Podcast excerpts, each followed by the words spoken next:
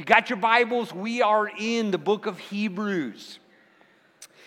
And for those of you that are maybe new uh, to, to, Desert Springs, we've tackled this book. Uh, the book of Hebrews, you often don't hear people preaching out of, especially kind of doing what we're doing, which is uh, taking it kind of uh, passage by passage, because in the book of Hebrews, there are five warning passages. And just to be flat out, they're hard. They're hard to, you, you, you got to question who is he talking to and, and, what does it mean and, and what, what's going on there. And today we are in that fourth warning passage. And this one, this one might be the most severe of them all. Uh, very strong language. And so that's what we're going to look at today. So let's read it together. I'll read it out loud if you'll follow along. We're going to start in verse 26. We'll read down to the end of the chapter.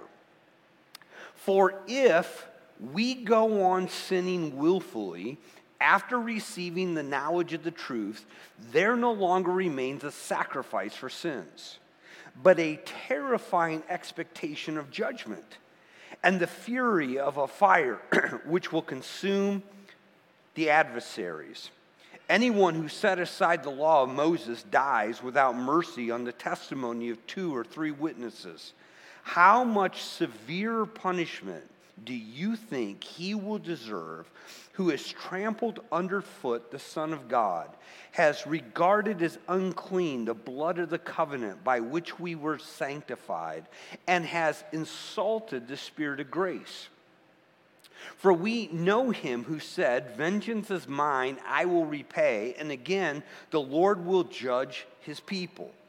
It is a terrifying thing to fall into the hands of the living God. But remember the former days when, after being enlightened, you endured a great conflict of suffering, partly by being made a public spectacle through reproaches and tribulations, and partly by becoming sharers with those who were so treated. For you showed sympathy to the prisoners and accepted joyfully the seizure of your property, knowing that you have for yourself a better possession and a lasting one. Therefore, do not throw away your confidence, which has a great reward. For you have need of endurance, so that when you have done the will of God, you may re- receive what was promised. For yet, in a very little while, he who is coming will come, will not delay. But my righteous one shall live by faith. And if he shrinks back, my soul has no pleasure in him. But we are not those who shrink back to destruction, but of those who have faith to the preserving of the soul. So, I want to start today with talking about the warning. I called it the caution here because we get a little alliteration in our main points. But the warning, the first thing that we need to understand is who is he talking to? And to me, it becomes very apparent from the context that he is talking to believers. I mean, you see it right there in verse 26 For if we, so the author actually makes himself a part of that. Secondly, when you think back to the immediate context that we've been looking at, so you go back to uh, verse 10 of chapter 10. By this will we have been sanctified through the offering of the body of Jesus Christ once and for all. He's talking to believers. You see it again in verse 14. For by one offering he has perfected for all time those who are sanctified. You see it in verse 19. Therefore, brethren, since we have confidence to enter the holy place, these are brethren. This is who he's talking to. Then remember, uh, when was it? two weeks ago? What was his challenge. Let us, let us draw near to God. Let us hold fast the confession of our faith. Let us stimulate one another to love and good deeds. He's talking to believers. You see it again down in verse 29. How much more or how much severe punishment do you think he will deserve who has trampled underfoot the Son of God, has regarded as unclean? The blood of the covenant by which he was sanctified. So he's tying it right back into what he said in verse 10 and what he said in verse 14. So to me, it's, it's very apparent. Now, someone said, well, you know, you know, you, you after receiving the knowledge of the truth. Well, maybe they just heard the truth. Well, that's not what he said. It says that they received it. It's a very specific word. Secondly, the word that he uses there for knowledge is full knowledge. It wasn't partial knowledge, but full knowledge. They know. The point is, these are believers who now deliberately decide intentionally to, to turn back from Jesus. So, for if we go on, it's in the present tense. So the idea is is a continual action. This isn't like a one-time failure. This isn't like oh, just a, a point of weakness and, and then there's conviction. This is this intentional word willfully there has the idea of being deliberate. That people turn deliberately, willfully. This is not just haphazard. This isn't just, oh, in a moment of weakness they did this. No, deliberately are turning. Now, again, contextually, who's he been talking to? He's been talking to believers who got saved out of Judaism and they have come to faith in Christ. They have lived by grace. In fact, he even talks about remember when you first enlightened and how you, you went through those times of suffering. These people will walk with the Lord, but they face persecution. They face, face persecution from the Romans, right? The seizure of the property, he mentions that there. But now they're facing persecution also from their fellow Jews because they have walked away from Judaism. And so, what they're planning to do, what they are intentionally doing, is, is stepping back, going back under the law. It's this intentional piece. And what he says is there remains no more sacrifice. Now, that's an interesting thought. No more sacrifice.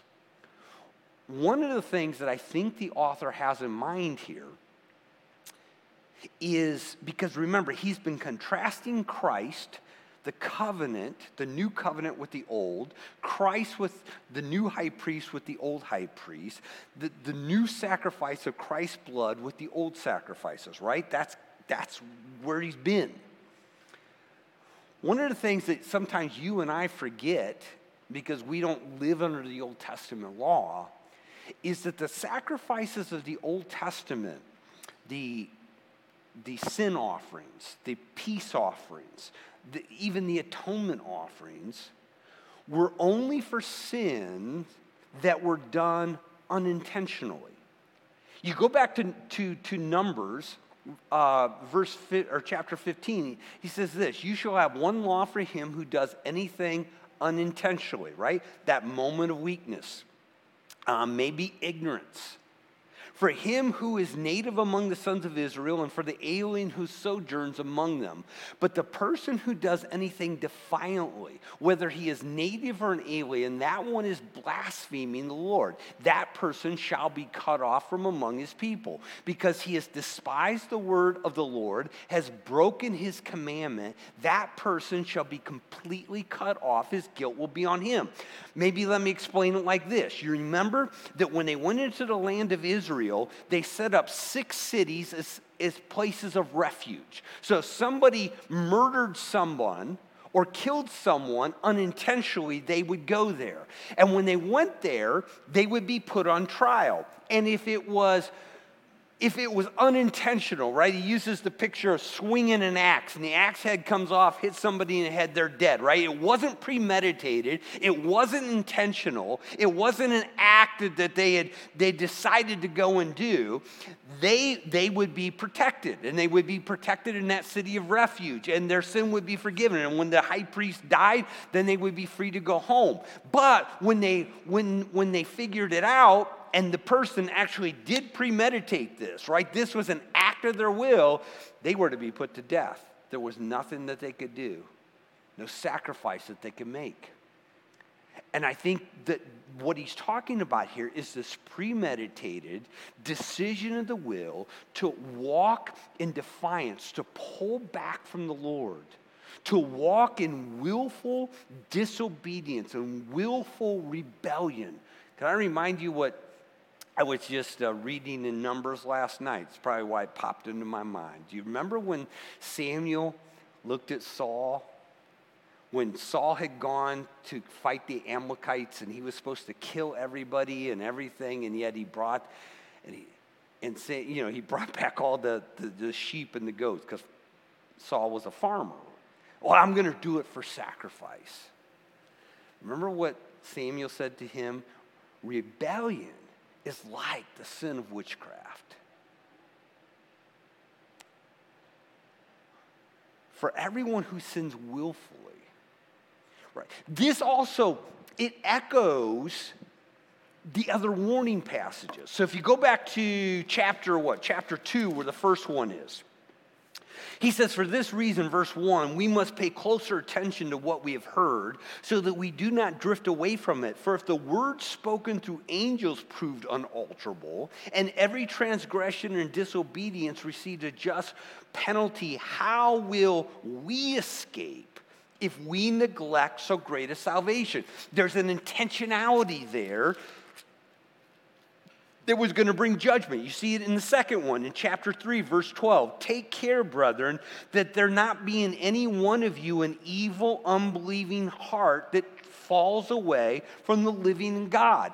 Again, that idea of intentionality. You see it in chapter 6, that third warning. For in the case of those who have been enlightened, have tasted the heavenly gift, made partakers of the Holy Spirit, have tasted the good word of God, the powers that are to come, if they fall away, it is impossible to renew them to repentance. And so I think what we see here is this continuation, the warnings to believers, and this warning about turning away from Jesus to, to no longer follow him. And his point here is that there remains no more sacrifice, is that this type of rebellion leads to a broken relationship with God. So, on the one hand, positionally, they have been sanctified, right? Verse 29 and has regarded as unclean the blood of the covenant by which he was sanctified. And by sanctified, you got to go back to how he used the, the, term earlier. Verse 10 we've been sanctified through the offering of the blood, body of Jesus once and for all. Verse 14, for he is. By one offering, he is perfected for all time those who are sanctified. So, positionally, a believer has position with Christ but now, when they walk in rebellion, when they walk intentionally, again, not momentarily, not just a point of weakness, not just a point of where they've stumbled, but now intentional rebellion, his point is there's no way for them to have relationship with God. There, there's no sacrifice left for their sin because, you know, other than the blood of Christ, what's going to fix you anyway? And he's not talking about positionally, that's already been taken care of. What he's talking about is the practical. Remember a couple weeks ago, we talked about the story of Jesus washing the disciples' feet. And he comes to Peter, and Peter says, No, Lord, you'll never wash my feet. And Jesus says, Well, Peter, if I don't wash you, you have no part of me. And so Peter, wanting to make amends, well, Lord, don't just wash my feet, but wash my head and wash my hands, right? Jesus says, no, no, no, no, no. You're clean. You've already been washed. You have no need for me to wash your head and your hands. All you need is the feet because that's the daily, right? It's that daily stuff in our life that gets in the way of our relationship with God. We're His children, we belong to Him, but it's that daily sin because God is holy, God is just, He can't fellowship. And so there needs to be that daily cleansing that we provide, find in relationship. I think this is what John is talking about in First John. Again, First John is written to Christians, and it's about how do we have ongoing fellowship with God. He says, if we say that we have fellowship with Him and yet walk in darkness, we lie and do not practice the truth. Why? Because God is light. In Him there is no darkness. And so if you're going to walk in darkness, you're not going to have fellowship with Him. But if we walk in the light, as he himself is in the light, we have, the, we have fellowship with one another, and the blood of Jesus his son cleanses us from all sin. That's the daily cleansing. He's not, again, he's talking to Christians here who have already been positionally forgiven and sanctified, but this is that ongoing fellowship. It's when we come with that humble heart and we're walking in the light and we confess. In fact, two verses later, what is it? If we confess our sin, he's faithful and just. He's talking to Christians. That's the daily fellowship. When you and I come to that point where we deliberately decide to walk in rebellion to God, there's nothing that can fix this relationship in the hardness of that heart. Because the only thing that's there is the blood of Christ. That's the thing that we're rejecting right now. And so, with this warning comes these incredible consequences. On the one hand, it, it, there, there's no way you're going to have relationship with the Father now, fellowship with the Father, because you've rejected the blood of Christ. The consequences as a believer to choose to walk in rebellion, open, defiant rebellion, are huge. Now, I would argue with you that this is one of the things that for many Christians they get, get really uncomfortable with. Because we talk, and it's true, right? We're sanctified. We are, our position is that we are a child of God and that we are loved, and that's all true. But I think that points where the rub comes is that we build this picture without a full understanding not only of God's love, but God's justice, God's holiness. He can't fellowship with sin. Right? That's why we got kicked out of the garden. And through Jesus, that was taken care of positionally. But on a daily basis, that sin still gets in the way. It still creates a problem. And that's why this ongoing cleansing, this ongoing walking in the grace that God has provided is so important.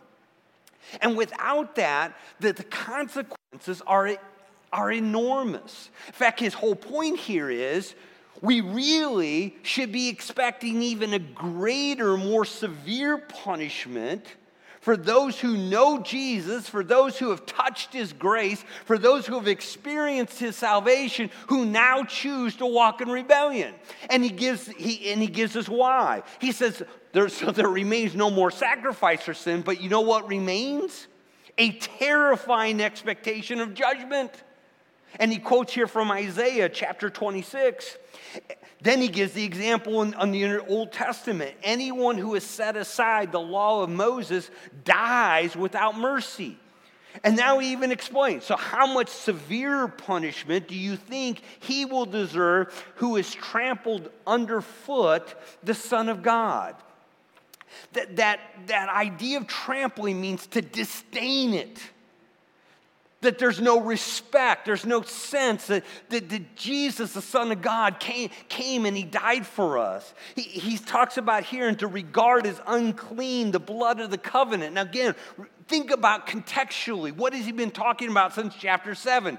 That Jesus is a far greater high priest of a far greater covenant of a far greater tabernacle with far greater sacrifice, better blood. He is the ultimate Savior. And now we're going to treat that as not important. Though it has saved us, though it has impacted us, we're just going to go do our own thing. We're going to live in rebellion. Um,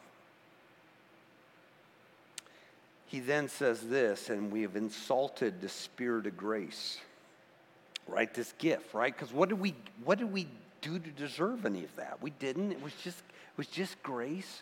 Couldn't help but think of what Paul says in Ephesians 4 when he's talking about walk worthy of our calling, right? Walk as a child of light. And he says this do not grieve the Holy Spirit of God, by whom you were sealed for the day of redemption. Now, again, they were sealed for redemption, they're saved, but they're grieving the Holy Spirit.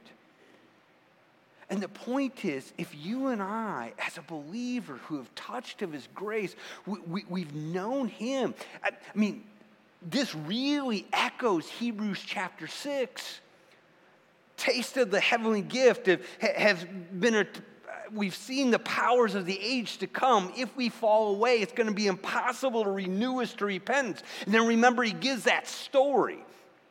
The story is of when God sends the rain to, to, to, the earth, it expects, you know, God's expectation, everybody's expectation, to bring forth a good harvest. But if all the land brings forth there are thorns and thistles, it's good for nothing but to be burned. And we talked about that's not hell. It's just simply, it is practically the way you restore store land is you burn it and you burn up all the bad stuff. It puts nutrients back in so that ultimately there is. His point here is, is that there comes great consequence. And part of that consequence is physical destruction. He quotes from Deuteronomy here in verse 30 Vengeance is mine, I will repay. And again, the Lord will judge his people. Now, again, not just people, his people. And if you read that chapter, of course, Deuteronomy is kind of the final words of Moses, right? He, recaps and then it's these final words as he's passing the baton to Joshua before he goes up and dies on Mount Nebo. And, and in Deuteronomy 32, what he's talking about here is you know, God's brought you out. God has kept you for 40 years in the wilderness. God's going to take you into the land. But if you turn from Him, you walk in rebellion, you follow other gods, you do what I've told you not to do, I'm going to send pestilence, sickness, disease. Why? Because I'm going to try to use that to pull you back. It's kind of where he's going in that next warning passage of Hebrews 12. Whom the Lord loves, he disciplines. And every one that he calls a son, he, he scourges. So think, think with me about Paul as he writes to the believers at Corinth, who he says, You know, I wanted to talk to you spiritual, but you're carnal, right? They're celebrating this man in their church who is having an adulterous relationship with his stepmother. You get to chapter six, and he talks about how there should be not immorality named among believers. In fact, if you go and join yourself to a prostitute, you're joining the temple God. I mean, it's, it's pretty powerful stuff. So, so they're dealing with, with sin, they're dealing with some open rebellion. And then you get to chapter 11 when he's talking about the table of the Lord, right? We come and we take communion. We remember Jesus' holiness and that he gave himself and he died for us. His blood was shed. And this is what he says For he who eats and drinks and eats and, drink, eats and drinks judgment to himself if he does not judge the body rightly. For this reason, many among you are weak and sick, and a number of you sleep. And by sleep, he doesn't mean you're taking a nap. And his point is this as believers who have been saved by God's grace, when we come to the table of the Lord, the one thing that ought to remind us of the importance of walking in harmony with Him. So the table of the Lord is not I'm coming because I'm perfect. It's just simply I'm coming, I understand grace. And so with a humble heart, if there's sin, I confess it. If there's point of repentance, I do that. But to rebelliously come and to remember what Jesus did because of my sin at the very time I'm walking defiantly in sin, judgment. Judgment. Why? Because God's trying to get our attention to bring us back. The second thing he mentions is that not only is it physical destruction, but it's also loss of reward. You, you, you pick this up in um, verse 34. For you showed sympathy to the prisoners and accepted joyfully the seizure of your property, knowing that you have for yourselves a better possession, a lasting one. Therefore, don't throw away your confidence, which has a great reward. For you have need of endurance, so that when you have done the will of God, you may receive what was promised. But can I just remind you what was promised? What was promised? what was promised was not eternal life. We were actually given that at the moment of salvation because eternal life is a relationship with God. That's not what was promised. What was promised was ruling and reigning with Christ. What was promised was reward. And his whole point here is you know, you, you walk through the hard stuff. So, but don't throw away your confidence. Don't walk away in rebellion. For confidence in staying with the Lord brings great reward. You have a need for endurance so that you'll get what was promised. Again, echoes back the last warning, chapter 6. And we desire that each of you show the same diligence so as to realize the full assurance of hope until the end, so that you will not be sluggish, but imitators of those who through faith and patience inherit the promises. His point is, but if you become sluggish, if you turn away, you walk in rebellion, you're going to miss the promises. I think it lines up perfectly with what John says in 2 John 1 8. Watch yourselves that you do not lose what you have accomplished, but that you may receive a full reward. I think that's the warning. These people have walked faithfully, but now if they're going to shrink back, if they are going to intentionally turn their back upon the Lord, they're going to lose their reward. So for you and I to walk in open, known, ongoing rebellion. Man, there's huge cost to this. First of all, in this life physically, what is God going to do to try to get my attention? And secondly, in the life to come, it's the loss of reward. So he gives this challenge. You got the C's, right? The caution, the consequences, and the challenge. The challenge is found in verse 32. But remember, remember the former days when, after being enlightened, you suffered a great conflict of sufferings. Uh, partly by being made a public spectacle through reproaches and tribulations, and partly by becoming sharers with those who were so treated. For you showed sympathy to the prisoners and accepted joyfully the seizure of your property, knowing that you have for yourselves a better possession and a lasting one. His point is remember, Remember that time when you first got saved and now it was tough, man, because sometimes the Christian life is tough and you face persecution, but God was faithful. And you ministered to one another, and it was good. God was faithful. Remember, build those stories of memorial in your life. Let me ask you we've sung all about it today. Our God is faithful. Have you touched the faithfulness of God in your life? If you have, have you built those memorials in your life where you tell yourself the story, you tell your children your story, you share your story? Because it is those remembrances that now, when life is tough and it's hard, that we think back to God's faithfulness. In fact, you know where he's going in Hebrews 11? He's going to tell us the stories of God's faithfulness from the Old Testament. It's why I love, absolutely love, the Stories Collective, the new podcast that we're doing here at the church. Folks, I don't push stuff much, but if you have not downloaded it, it's not tough.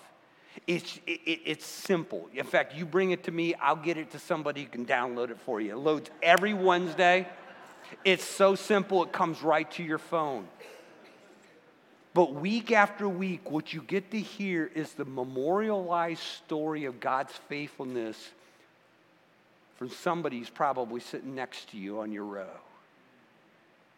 And they're encouraging. I'm I've walked with Jesus for 50 years. Every, every Wednesday when I listen to it. In fact, yesterday I was actually doing the floors for my wife. There you go. I just lost my crown for that one. But I was doing my floor. But I was listening to a podcast and, and, and it was, it was such a beautiful story of God's faithfulness. And I was just, I was blessed by it. Remember. Then the second thing he says is this you got to persevere, right? That's uh, verse 36. For you have need of endurance so that when you have done the will of God, you may receive what is promised.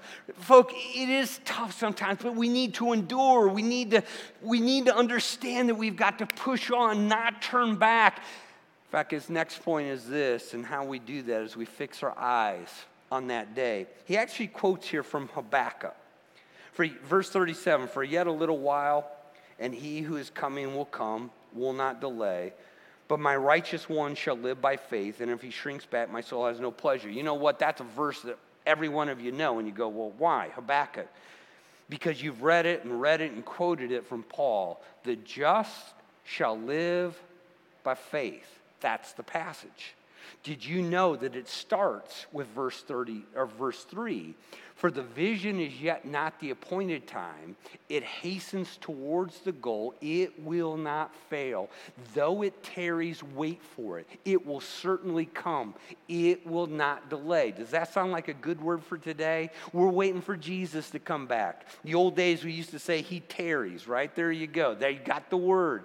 It, just fix your eyes on that day. The righteous will live by faith. We look toward that day when Jesus comes. We live for that day. We walk in faith even when it's hard here. Let me finish with this. It's verse 39. But we are not of those who shrink back to destruction, but of those who have faith to the preserving of the soul. Here's the reality, folk. Every one of us who names the name of Jesus has a choice. And I would argue we have a choice daily. Are we going to follow Jesus with our whole heart, walk in faith in the midst of whatever we're facing today? Or are we going to pull back? Are we going to choose to go the way of the world? I think that's why Jesus said, If anyone wants to come after me, let him deny himself daily, take up his cross, and follow me. It's a choice. Obviously, to pull back, there's incredible consequence to that. But to persevere in faith, that comes with great reward.